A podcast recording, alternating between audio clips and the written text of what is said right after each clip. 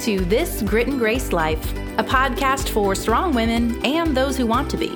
From the boardroom to the bedroom, car lines to college, single, married, or single again. Real talk for women embracing this grit and grace life. Let's get into it. Well, hello, friends, and welcome back to another episode of this Grit and Grace Life podcast. I'm Julie Graham. And I'm Darlene Brock, and I'm kind of excited about this week, Julie. Is it because we're bringing a musical friend? yeah, we're bringing in somebody from the music business, but what I love about her is she didn't do it in a normal way. And in fact, she still doesn't pursue this career that uh, she's chosen in a normal way. Oh, you would totally love that because that's a little bit sort of similar to what you did back in the day, right? Yeah, couple, Guess couple so. years ago. A couple years ago. We're going to introduce to you guys today our new friend JJ Heller. So, some of you, I bet, have already discovered her music. So, she has recorded multiple, in fact, 10 albums to date and counting. Impressive. Uh, very impressive. I've recorded zero albums. impressive, but you, but you, Not yeah. impressive. You're totally just being my friend.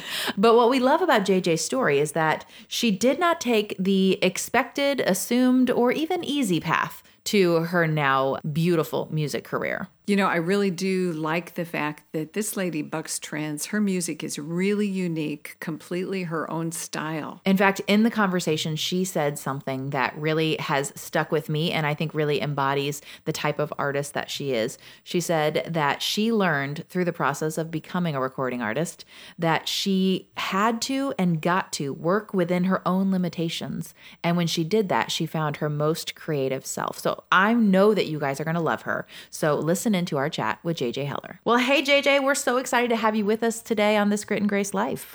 So good to be here. You know, JJ, I don't know if you know, but I do have a history in the music business. And when Emily brought this to me, who is your publicist, I was like, hmm, I don't know her. Ooh, I like this music. This is really different. This is really something that doesn't follow trends. And I know it's changed the music business since I entered it, but I was fascinated by the path that you found yourself on. Apparently, you didn't start with the music business, correct? That is correct. I grew up really loving sports, and my family was really into sports. My dad coached a whole bunch of different things from tennis to football, basketball. I grew up going to all sorts of sports camps and I fell in love with basketball. And I got it in my head that my ultimate dream was to play basketball in college. And so I worked really, really hard and I had to get really good at shooting because I'm not very tall and I'm only five five. So once I stopped growing, I knew that I had to get really good at making three pointers. And so every Sunday night, my dad, the basketball coach, would mm-hmm. take me to the gym and he would rebound for me and I would shoot over and over and over. And by my senior year of high school, I was voted the most valuable player in my whole league. Ooh, um, girl. Nice. Which was really exciting because it meant that I was one step closer to achieving my dream. And so, sure enough, my freshman year of college, I went to a little Christian college in Northern California and I played basketball and and the reason why I was recruited for that team was because of my three point shooting percentage. And so I started the, the season and I thought, you know, maybe if I work hard enough here, maybe I can be the MVP of my league by the time I'm a senior in college. And as the season started to unfold, I realized that that dream was never going to happen because. Oh, no all of a sudden I was terrible. Like I could not make a basket if my life depended on it. And I I don't know what happened. Wow. I was so frustrated in, in the middle of it. It felt like like God was sabotaging my basketball skills somehow. Um, I mean, it sounds because like it. I, uh, yeah, I, I I had no idea what was going on, and all I knew was I just didn't know who I was if I wasn't an athlete because that was so much a part of my identity all growing up. And so that following summer, I happened to go on a trip to Africa with my college. There were six of us. It was at this really pivotal place in my life, and so many just life altering things. One of the things that happened while I was there was I learned how to play the guitar.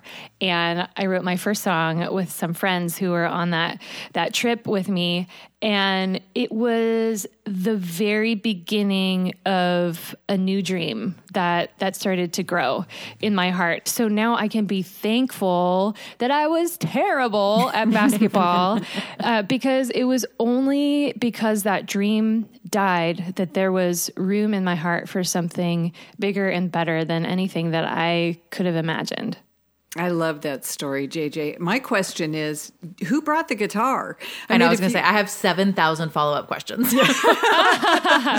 yeah, the uh, the the team leader, she just um, she she brought the guitar so so we could sing while we were on the trip. We would uh, just sit in a circle, and w- at the end of the day, when we were all exhausted, um, it was just really kind of therapeutic. To yeah. we would just sit around and and sing worship songs and and remind ourselves that the world was bigger than than just us sitting in that little circle. So you went from learning to play the guitar and writing your first song to what was next to get you to the place where you are today? Did you just go, all right, n- now I'm a musician. Now I am a singer. Now I'm a songwriter. Uh, I'm going to go do this.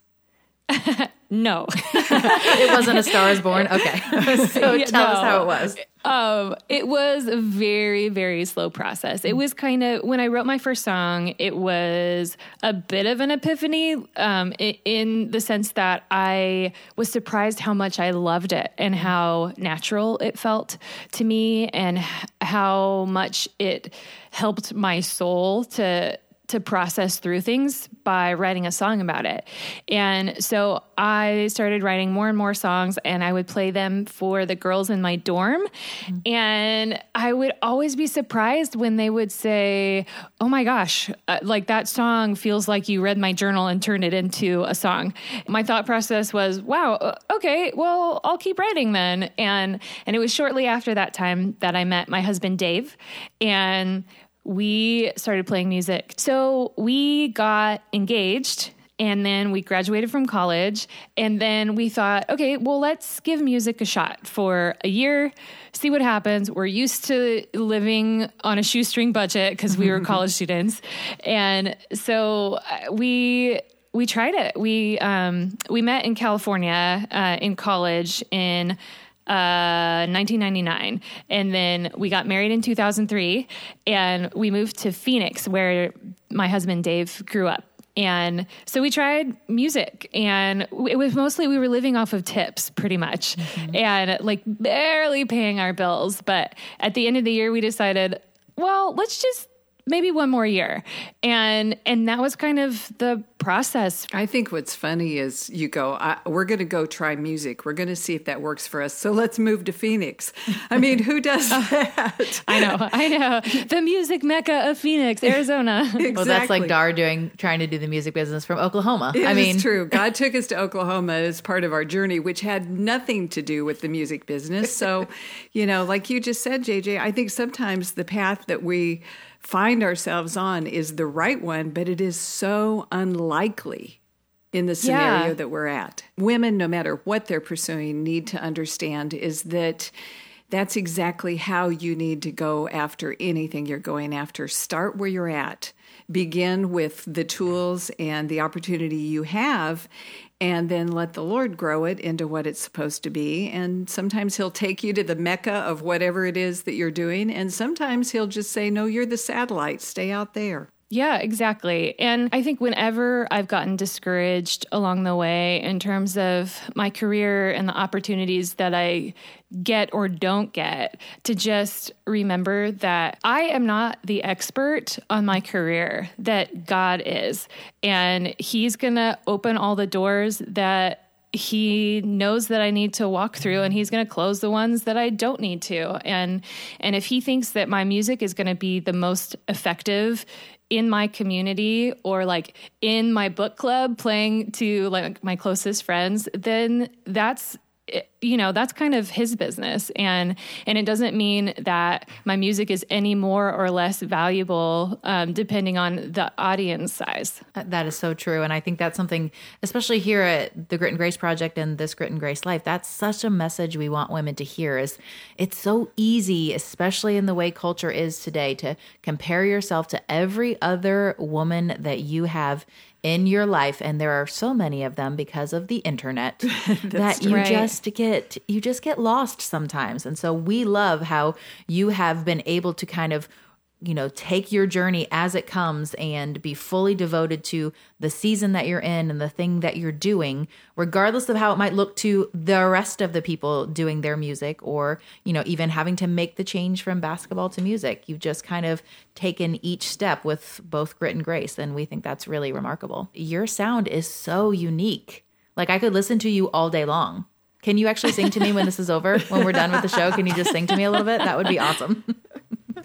Oh, thank you. You know, that's it's kind of been a process to figure out my own voice. When I was first starting out, I totally wanted to be like Alanis Morissette. Um, of course. just total, yeah, like rocker, Rocker chick, yeah. angsty.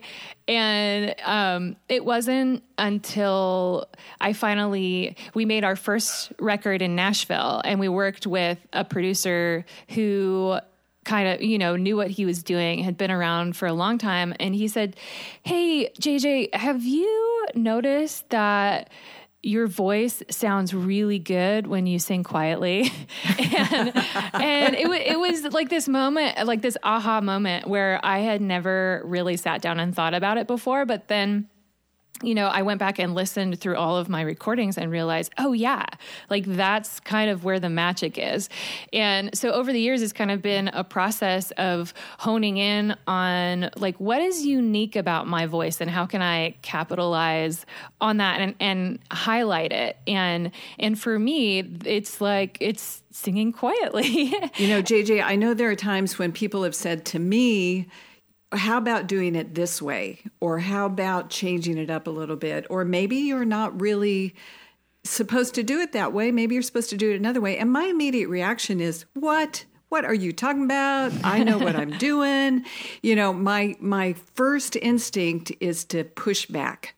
Um, and I think that may be a lot of people's first instinct. And then you kind of have to step back. Did you have any of that? Or if you did, how did you deal with it? I'm trying to think back on how I felt. That's a good question. I mean, because now it's easy to look back and and say, "Oh yeah, that was the point when I kind of pivoted my career and embraced that quietness of my voice."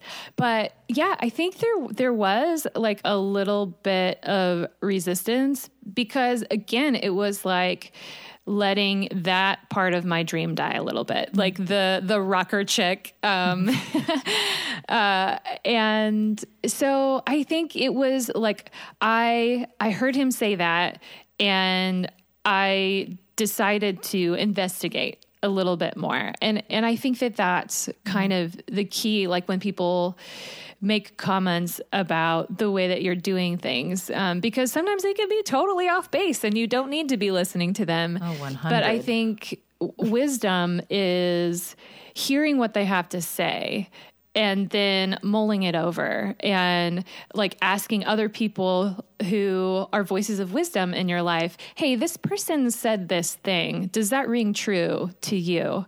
And because i think it's easy to just like dismiss it right away if it if you disagree with what that person says. But i think it's it's important to kind of hold it up um, to the light and see okay is there any truth in this? And if there is then you can kind of like change your course of action. But if there's not any truth then you can just kind of let it go this actually reminds me of really how Darlene and I even met. Like she was a voice in my life who kind of came in and said, "Hey Julie, have you ever seen yourself doing something different and, you know, I'd like to see you join me in what we're doing at the Grit and Grace project." And I was like, "Yeah, I'm good. I- I'm just going to keep doing what I'm doing now forever." And, you know, I really took some time to consider um the gifts and talents that she saw in me. And it was scary and and you know overwhelming to try to do something different. But once you take that time to really consider like is this where I feel comfortable and natural? And is this what God has for me in this season? And even if other people don't understand like you said there's always these other voices and people have an opinion on how you should do things.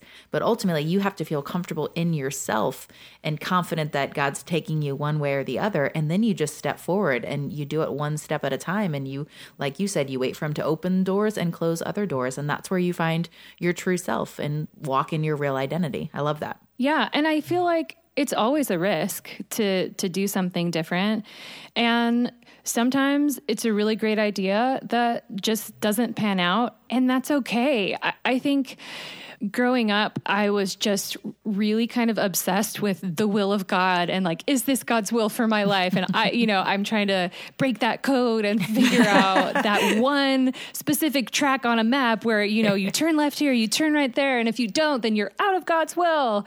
Um, but I think yeah, I, as I've gotten older, it's so comforting to know that even if we have two choices and we choose one that's maybe not as good as the other one, like God is still going to use us where where we are. He's not going to give up on us and he's even going to use our failures to teach us things and he finds ways to redeem it. So all is not lost. Like I think sometimes I put so much pressure on myself to make the right decision. And mm-hmm. and while it's important to try your best and to be wise about it, I think that there's there's so much room for grace in all of that. Mm, we would totally agree with that one, JJ. And you know, I think part of going through the process is what brings you to who you really are. Mm-hmm because I'm a big proponent that I will be really smart when I'm dead because I will have lived this whole life and learned a whole lot. And every day is a new learning experience and finding out something more about myself. There have been so many points in my career where it's been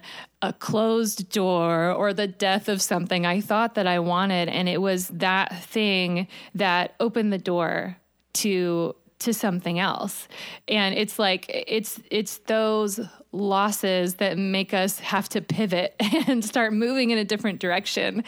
Um, and it's just happened over and over and over. There was a time when my song i have a song called your hands and it miraculously ended up on christian radio stations all over the country because it was on a show called So You Think You Can Dance, oh, and a girl danced show. to it. and a guy who worked at a Christian radio station happened to watch the show and started playing it. And then one thing led to another, and all of a sudden, it was on the Billboard charts. And it was something that I never thought would ever happen. And all of a sudden, it did and took my career to a whole nother level. And it was really exciting. And then the next year we pitched another song to radio called what love really means. And then all the radio stations all across the country played that song and it was on the billboard charts. And it was really validating and mm. exciting and things were exploding. And um and then we, you know, a few months after that, pitched another song and said, you know, let's do this again. This is awesome. and all the radio stations said, ah, uh, we don't like we like the song but we don't feel like it's going to fit on our playlist and we said that's okay like we'll we'll come up with another song and then 4 months later we'd pitch another song and they would say we like it but we're not going to play it and it was just like that process mm-hmm. turned into several years of rejection after rejection after rejection. And I was trying to write songs that would replicate the two songs that had been successful on the radio and I was trying to make them super deep and profound and mm-hmm. life changing. And I just got to a place where I was putting so much pressure on myself that I couldn't even write anymore. I didn't want to write. Like it wasn't enjoyable. It felt more like I was trying to break a code than be creative and make something beautiful. And I was a new mom at the time. Our our daughter Lucy was a toddler and Nora was a baby. And so I thought, okay, what if we just set all of this aside for a while and just write an album full of lullabies? And and I know that it's not going to be life changing for anybody mm-hmm. and it's not going to, you know, have some huge theological impact on people's lives, but it just felt like what was on my heart to write and it felt true to express all of these uh, emotions of motherhood and put them all on an album. And it's so amazing to me that I think out of any of the albums that I had created up until that point, like that was the album that I heard the most stories from. And the way that God used those songs in people's lives in profound ways was just uh, crazy to me because it didn't feel like I was doing anything extraordinary. I was just expressing what was on my heart, and God used it in incredible ways. I want to go back to your lullaby album, the first one, and then tell us a little bit about your second one. And I, I also just want to tell you that one of my best friends got so excited that we were going to be talking to you because she said she personally um, really leaned on your I Dream of You Volume 1 when she was going through her infertility and then miscarriage. So I just want to say, on behalf of my friend, Aww. thank you for your music because, like you said, it really has um, blessed so many people. Wow. Thank you. Thank you. Um, so tell us. So you you did your I Dream of You Volume One, that first lullaby album, and then your most recent project, you decided to do a Volume Two. Tell us a little bit about that. So Volume One, the original I Dream of You, was a collection of original songs, love songs and lullabies that my husband Dave and I had written for our two little girls, and we realized over the years that it was our top streamed album, and so it was kind of surprising to us. And and then we thought okay well i mean it seems like people are really connecting with this. So let's make another one.